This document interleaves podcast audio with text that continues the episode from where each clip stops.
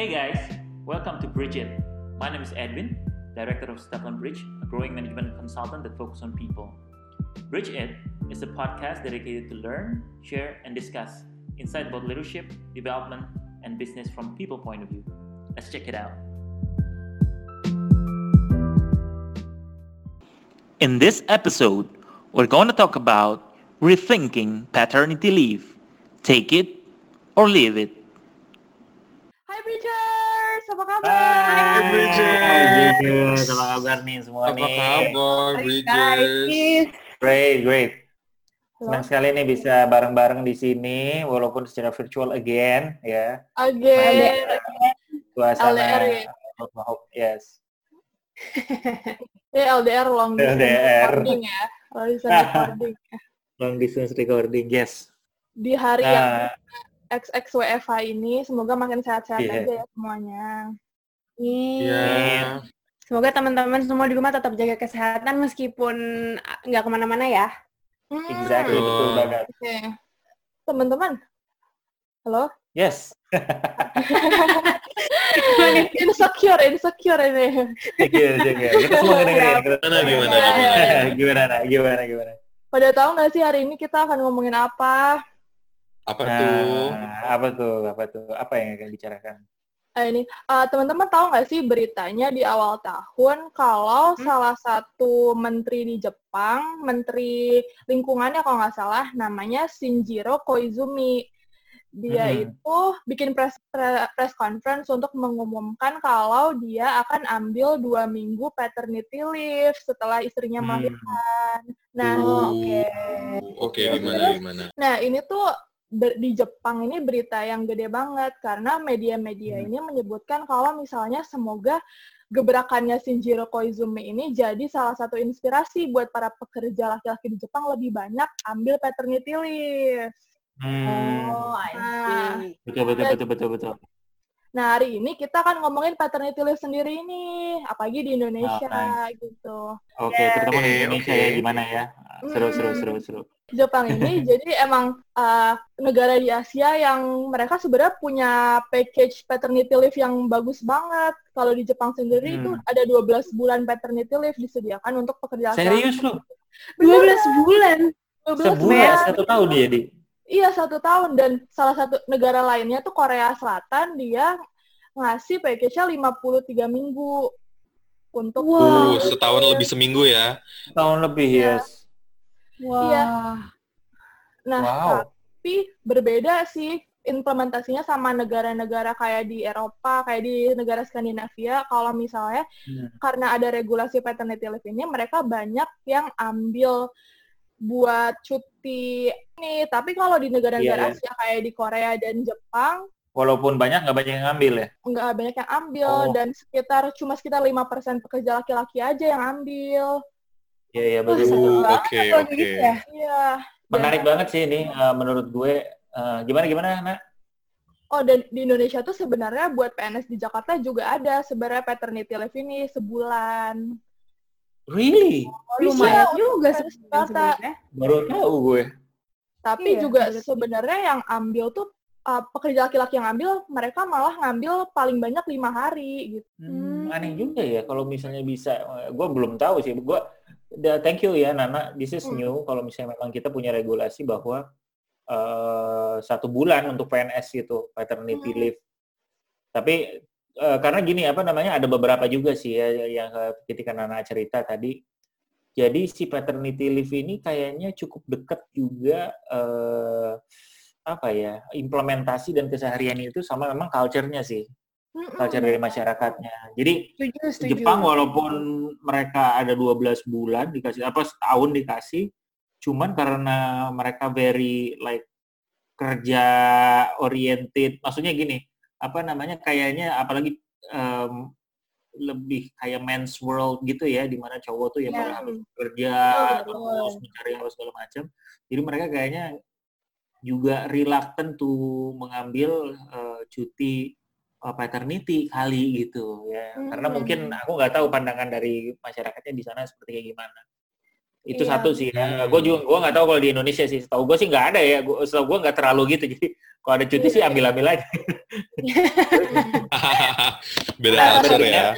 beda Iya, iya. beda beda sama mungkin mungkin European terutama untuk Scandinavian country ya di mana eh, mereka tuh eh, cukup dari culture-nya pun cowok dengan cewek terutama Scandinavian kayak Sweden gitu-gitu equal jadi Hmm. ya Hmm. mereka ya pada ngambil-ngambil aja sih kalau misalnya kayak gitu gua gua ada beberapa apa namanya eh, yang yang yang yang cerita kayak eh eh, ada di Hungary itu bisa Hung- eh, sorry sorry ya Hungary itu dia bilangnya di situ 72 minggu katanya.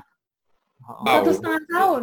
Satu setengah Ah, tahun. Estonia 86 Wah, gitu. Jadi gua- aku nggak tahu apakah semuanya paid atau kayak gimana ya, cuman ya eh, ya ya. bi- bisa gitu ngambil ini ya. Gitu. Jadi jadi eh, apa namanya kalau di Sweden tuh dia dapat 90 days paternity leave 80% per 80% pay of their normal salary. Both Hmm. parents get total of 480 days. Gitu. Jadi lebih dari Oh. setahun cowok sama cewek gitu-gitu. Hmm. Jadi ya, apa namanya mungkin eh, pertama dari sisi si regulasinya juga memang supporting kalau untuk Hmm. terutama kayak di sisi yang kedua culture-nya pun mungkin equal gitu. Jadi ya anak tuh yang tanggung jawab bersama lah kayaknya gitu untuk cowok dan betul, cewek betul. gitu. Jadi ya udah eh, nyokapnya juga kebagian gitu gitu itu gantian gitu satu. Dan Mm-mm. mungkin kan nggak mungkin nggak kalau di Indonesia some some some people tuh punya punya punya akses to uh, babysitter gitu-gitu Hmm, bagian iya, atau iya. dititipin di dititipin di orang tuanya Oh iya benar juga. Iya iya iya. Iya. ya, ya. Iya iya benar. Gitu. Iya. Sih Kalau karena eh, kalau yang dari eh, aku lihat nih buat Iya, iya. orang tua yang baru punya bayi itu memang eh, rata-rata tuh bayinya lebih banyak di take care sama ibunya. Or kalau mereka punya akses sama ke babysitter atau ada bantuan dari orang tuanya misalnya gitu. Jadi Hmm. eh, jadi di kita nih eh, kesan kalau ngurusin anak tuh emang tugas ibu banget gitu. Jadi Hmm, uh, setuju sama Hmm. omongan Mas Ebin karena karena budaya juga dan eh, apa namanya di sini tuh kayak ngurus anak emang masih tugas ibu banget gitu Iya, jadinya Iya, iya. eh, apa namanya dari Betul. segi ayah meskipun meskipun mungkin ada benefit lebih yang ditawarkan untuk paternity leave karena Hmm. dia ngerasa oh ya udahlah udah diurusin sama ibunya jadinya dia Hmm. juga eh, hesitant untuk ngambil paternity leave itu gitu. Betul, betul, betul. Betul. Jadi Hmm. eh ya soalnya eh, apa ya mungkin ya itu jadi aja hesitant juga ya mungkin ya pada aduh pokoknya nggak enak atau apa nggak tahu ngapain juga kali di rumah malah dia bosan menurut- sekali di rumah gitu. ganggu. oh ganggu Iya. ganggu atau dia di rumah terus gitu malah jadi ganggu ganggu gak jelas bukannya bantuin malah ribet Iya. Malah nggak terbiasa ya. Tapi Iya. tapi bukannya kalau misalnya apa namanya kayak kedua orang tua gitu di rumah ngurusin anak yang baru lahir bukannya bisa belajar sama-sama. Cia. Iya, Oh iya benar oke. juga. Aduh. ini dari sisi romantis bisa juga ya dilihat gitu. Bisa dong, bisa. Gitu, gitu. tapi eh, tapi keren sih menurut gua itu juga sesuatu yang eh, oke sih karena Hmm. mungkin makin ke sini kan makin makin di realize eh, bahwa role-nya dari dua belah pihak itu eh, eh, apa namanya equally important apa namanya eh, dampaknya ayah dalam perkembangan nanti seperti gimana gitu Iya, kalau dia betul. punya parental leave itu Betul. uh, beneran bisa di apa namanya diutilize dengan benar-benar gitu. Kalau misalnya Iya. memang ada ya si regulasinya dan aku di Indonesia sendiri di beberapa perusahaan, at least ada yang aku tahu ya, ada yang udah mulai memberikan uh, apa namanya paternity leave juga gitu. Jadi at least lebih lama dari yang sebelumnya. Uh, Betul. Soalnya dari uh, banyak penelitian juga bilang kalau ibu baru itu rentan banget nih sama yang namanya baby blues kan. Ya, Betul. oh iya, benar banget. Jadi peran ayah tuh penting nih untuk membantu si ibu ini supaya ibu baru ini supaya dia nggak merasa helpless karena kan biasanya ibu Hmm. yang baby blues tuh kayak dia ngerasa helpless nggak bisa ngurus bayinya sementara Yes. badannya dia masih lemah sementara kayak bayinya butuh banget dia itu kan bisa memicu baby blues kalau nah ketika iya, ada peran ayah yang bisa involve kan uh, at least ibunya nih nggak akan merasa sedown or se-helpless itu gitu. Hmm. Iya, betul. Hmm. Bener Betul. nih eh, yang Feby bilang sebenarnya sih aku juga pernah baca ya apa namanya selain baby blues istilahnya mungkin ya kayak ada kondisi medical yang namanya itu adalah postpartum depression. Yes, Kalau correct. teman-teman mungkin pernah dengar. Jadi postpartum depression itu eh, apa namanya? depresi yang terjadi terutama pada misalnya uh, ibu-ibu ibu baru yang baru melahirkan postpartum itu kayak ya setelah dia melahirkan justru malah itu tuh menginduce depression seperti itu ada tuh kondisi yang seperti itu sebenarnya Yes, yes. Jadi untuk relationship dan dan jadi bukan hanya untuk anaknya aja ya, tapi untuk si ibunya juga paternity leave akhirnya bisa sangat support ya. Betul. Betul. Hmm. Nah, nah teman-teman, uh, kalau misalnya sepengetahuan Ya. aku nih ya di Indonesia itu uh, di Undang-Undang Ketenagakerjaan specifically ya, sebenarnya itu untuk uh, para suami yang Hmm. apa namanya istrinya itu baru melahirkan sebenarnya Ya. uh, diberikan jatah untuk cuti berbayar paid leave gitu. Tapi cuman Hmm. kalau nggak salah, I think around a few days gitu mungkin Iya, ya. iya, iya. Nah, dua atau tiga Dua hari, seperti dua, itu. dua hari. Dua hari. Iya, betul. dua hari, dua hari, dua hari.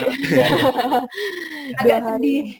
Iya, iya, iya. Nah, begitu. Nah, coba kalau dibandingin sama yang tadi di Jepang, di Korea, di negara-negara lain tuh kayak kayak wow, jomplang banget. Di sana bisa sampai Hmm. kayak berminggu-minggu, berbulan-bulan. Di sini cuman kayak dua hari gitu. But Iya, I iya, think iya. Sebenarnya ya, ini aku minta pendapat teman-teman juga ya. Sebenarnya eh, faktor apa sih yang apa namanya mendasari kayak kebijakan-kebijakan paternity leave ini dan juga kayak how likely orang-orang itu mengambil paternity leave sebenarnya karena kalau menurutku eh, ada beberapa yang pertama bener banget kata Ebin tadi yaitu Hmm. culture culture dan culture kerjanya sebenarnya Hmm. kayak gitu. Mungkin salah satu pengaruh uh, kenapa orang-orang uh, suami-suami di Jepang, di Korea tadi yang sebenarnya jatah paid leave-nya itu uh, sangat generous ya, sangat banyak, tapi kenapa dikit yang ngambil? Ya karena mungkin seperti yang kita tahu working culture di sana tuh gila-gilaan juga gitu. Iya, iya. Hmm. Nah, jadi itu juga bisa tuh jadi pengaruh apa mungkin orang-orang tuh masih punya stigma di mana kayak oh, kalau gue ngambil cuti nanti yang ada eh, karir gue terhambat atau misalnya nanti Oh. malah eh, I can Hmm. get hindered uh, this iya, company benar-benar, kayak gitu. benar-benar. That, that makes sense Nah, iya. Mhm. Sementara kan mungkin pikiran mereka juga ah, oke istri gue udah cuti kok daripada Hmm. gue terhinder karir gue nanti Iya. tiba-tiba gue balik-balik apa namanya eh, gaji gue dipotong apa segala macem ah banyak lah pokoknya konsekuensi Iya. gitu kan pengaruh sih kalau menurutku ya Hmm, Hmm. iya, Ya, iya. apalagi dengan image seorang ayah yang sebagai kepala keluarga dan pencari nafkah kali ya. Jadi Betul. uh, being in a job tuh very important. Important, gitu. Iya. Mungkin uh, dari satu sisi kalau dari misalnya dari sensus negaranya juga uh, mungkin ada di beberapa negara yang memang ngasih paternity leave uh, benefitnya bagus dan panjang itu mungkin karena juga mereka memang membutuhkan generasi baru. Jadi Oh, Exactly. Betul, untuk betul. Oh iya sih. Oh, betul. betul, Iya, betul, iya, betul. iya, iya. uh, punya anak nih gue bisa offer benefit ini ini ini kalau memang Hmm. mereka mau um, apa Hmm. namanya punya anak dan ngurus anak gitu. Iya, iya. Ah, iya, iya. Menarik juga. Berarti mungkin emang di negara mereka itu uh, rate untuk kelahirannya kecil ya. Makanya Yes, eh, orang tua di pasangan-pasangan itu dikasih benefit lah untuk mempunyai anak gitu dan sebagainya. Mm, Mm-mm. Atau mungkin yang lebih apa namanya lebih sum up-nya adalah karena mungkin salah satu faktor yang menyebabkan rendahnya tingkat eh, kelahiran itu adalah orang-orang tuh terlalu sibuk bekerja gitu loh, Hmm. sehingga Iya. dikasih Personal benefit goal. lah. Mm-mm. Oh, Jadi mungkin kayak dikasih ya. benefit lah Insentif itu ya. kayak misalnya Hmm, kalau iya, misalnya kalian ingin start a family pun kayak ya we provide care loh buat kalian kayak gitu. Ah, I see. Iya, iya, iya, iya. Hmm. Oke. Jadi to sum up tuh mungkin ada beberapa alasan ya kenapa paternity leave ini nggak populer gitu. Mesti nggak banyak yang Hmm. ambil. Yang pertama ini mungkin karena kayak di Indonesia sendiri regulasi untuk paid leave-nya juga cuma dua hari ataupun kalau PNS tuh lebih better lah Hmm. satu bulan. Tapi kalau misalnya uh, diperpanjang lagi jangka waktu paid leave-nya mungkin ba- lebih banyak lagi orang tua yang ambil. Tapi Iya, berkaca iya, iya. lagi sama kasus di Jepang dan Korea, kalau misalnya sedikit dari pekerja laki-laki yang mengambil paternity leave dan ini ada hubungannya ke alasan kedua yaitu mungkin stigma kalau misalnya uh, mengurus anak itu lebih ke pekerjaan perempuan sebagai primary carer daripada laki-laki dan kalau misalnya laki-laki ambil paternity leave itu malah dianggap sebagai unnecessary leave lah dan mungkin bisa jadi ada impactnya ke karir pekerja laki-laki sebagai tulang punggung keluarga Oke, Dan- oke. Betul bang. Uh, tapi berkaca lagi ke paternity leave ini, kenapa sih paternity leave itu penting? Kalau aku lansir dari catalyst.com ini ada dua main kategori. Yang pertama itu buat keluarga dan relationship di pernikahan, sama yang kedua adalah Yes. buat company. Nah, yang pertama ini Hmm. buat keluarga ini uh, dengan adanya paternity leave ini makin meningkatkan equality antara suami dan istri. Mereka makin Hmm. bisa untuk bekerja sama dan membagi peran lah dalam Yes, dalam yes. pernikahan mereka. Nah, ini memungkinkan mereka untuk mempunyai uh, hubungan yang lebih baik lagi gitu. Jadi tuh, Oh, jadi sebenarnya ini multidimensi ya si uh, Iya. benefitnya ya. benefit itu Anaknya nggak lah cuma buat satu. itunya bonding Hmm. dengan anak, terus pendekatan Iya. dengan anak, terus udah gitu sama Iya. istri apa ya. Bener banget. Ya. Yang Kompleks kedua itu benar, iya. Yang kedua itu benar kalau misalnya uh, ayah itu jadi lebih bisa involve di kehidupan anaknya karena ternyata Hmm. involvement ayah itu prediktor terbesar untuk uh, permasalahan perilaku dan permasalahan psikologis seorang anak di Oh, masa really? depan. Iya, jadi Oh, sebenarnya really? dari daripada peran ibu, jadi involvement ayah sebenarnya prediktor paling besar. Wow. Hmm. Oh ya oke para ayah, para bridgers yang ayah silahkan Iya, ya. Iya, silahkan. dipikirkan ya. Bridgers yang Calon ayah. calon ayah. Eh, lebih calon involved ayah lagi. ya lebih involved, lebih hadir. Terus ini Oh. buat company juga ada beberapa sih alasannya. Yang pertama itu biasanya company yang provide paternity leave dengan package yang bagus itu mereka adalah perusahaan yang peduli akan equality antara pekerja laki-laki sama pekerja perempuan. Dan kalau misalnya sebuah company itu dipersif sebagai equal, maka uh, mereka juga akan dipersepsikan sebagai company yang suportif. Nah, suportif apa ya suportifnya company itu prediktor juga nih buat productivity, performance, sama turnover. Dan sebenarnya kalau misalnya dua apa ya, satu pasangan tuh dua-duanya ambil parental leave, maka kan uh, pekerjaannya ibu itu jadi terbantu. Nah, jadi pekerja Hmm. perempuan tuh lebih cepat untuk kembali lagi ke pekerjaan mereka gitu. Hmm. Isi. iya, iya. Hmm. Hmm. Terus, Nak, mungkin ini eh, aku mau eh, nanya mungkin sama Nana ya. Sebenarnya Iya. dari penjelasan yang Nana tadi, mungkin bisa juga nggak sih dengan suatu company itu dipersif sebagai suatu company yang supportive for their employees who are starting a family gitu ya. Itu mungkin juga nggak sih akan jadi satu value yang menarik eh, apa namanya eh, top talent atau menarik kayak calon-calon karyawan untuk masuk ke perusahaan tersebut. Nah, iya benar banget. Selain juga pastinya itu bakal uh, meningkatkan lah ibaratnya satisfaction-nya employee-employee di dalamnya dan itu juga pasti akan menarik top talent-top talent dari luar gitu. Oh, oke Hmm. oke.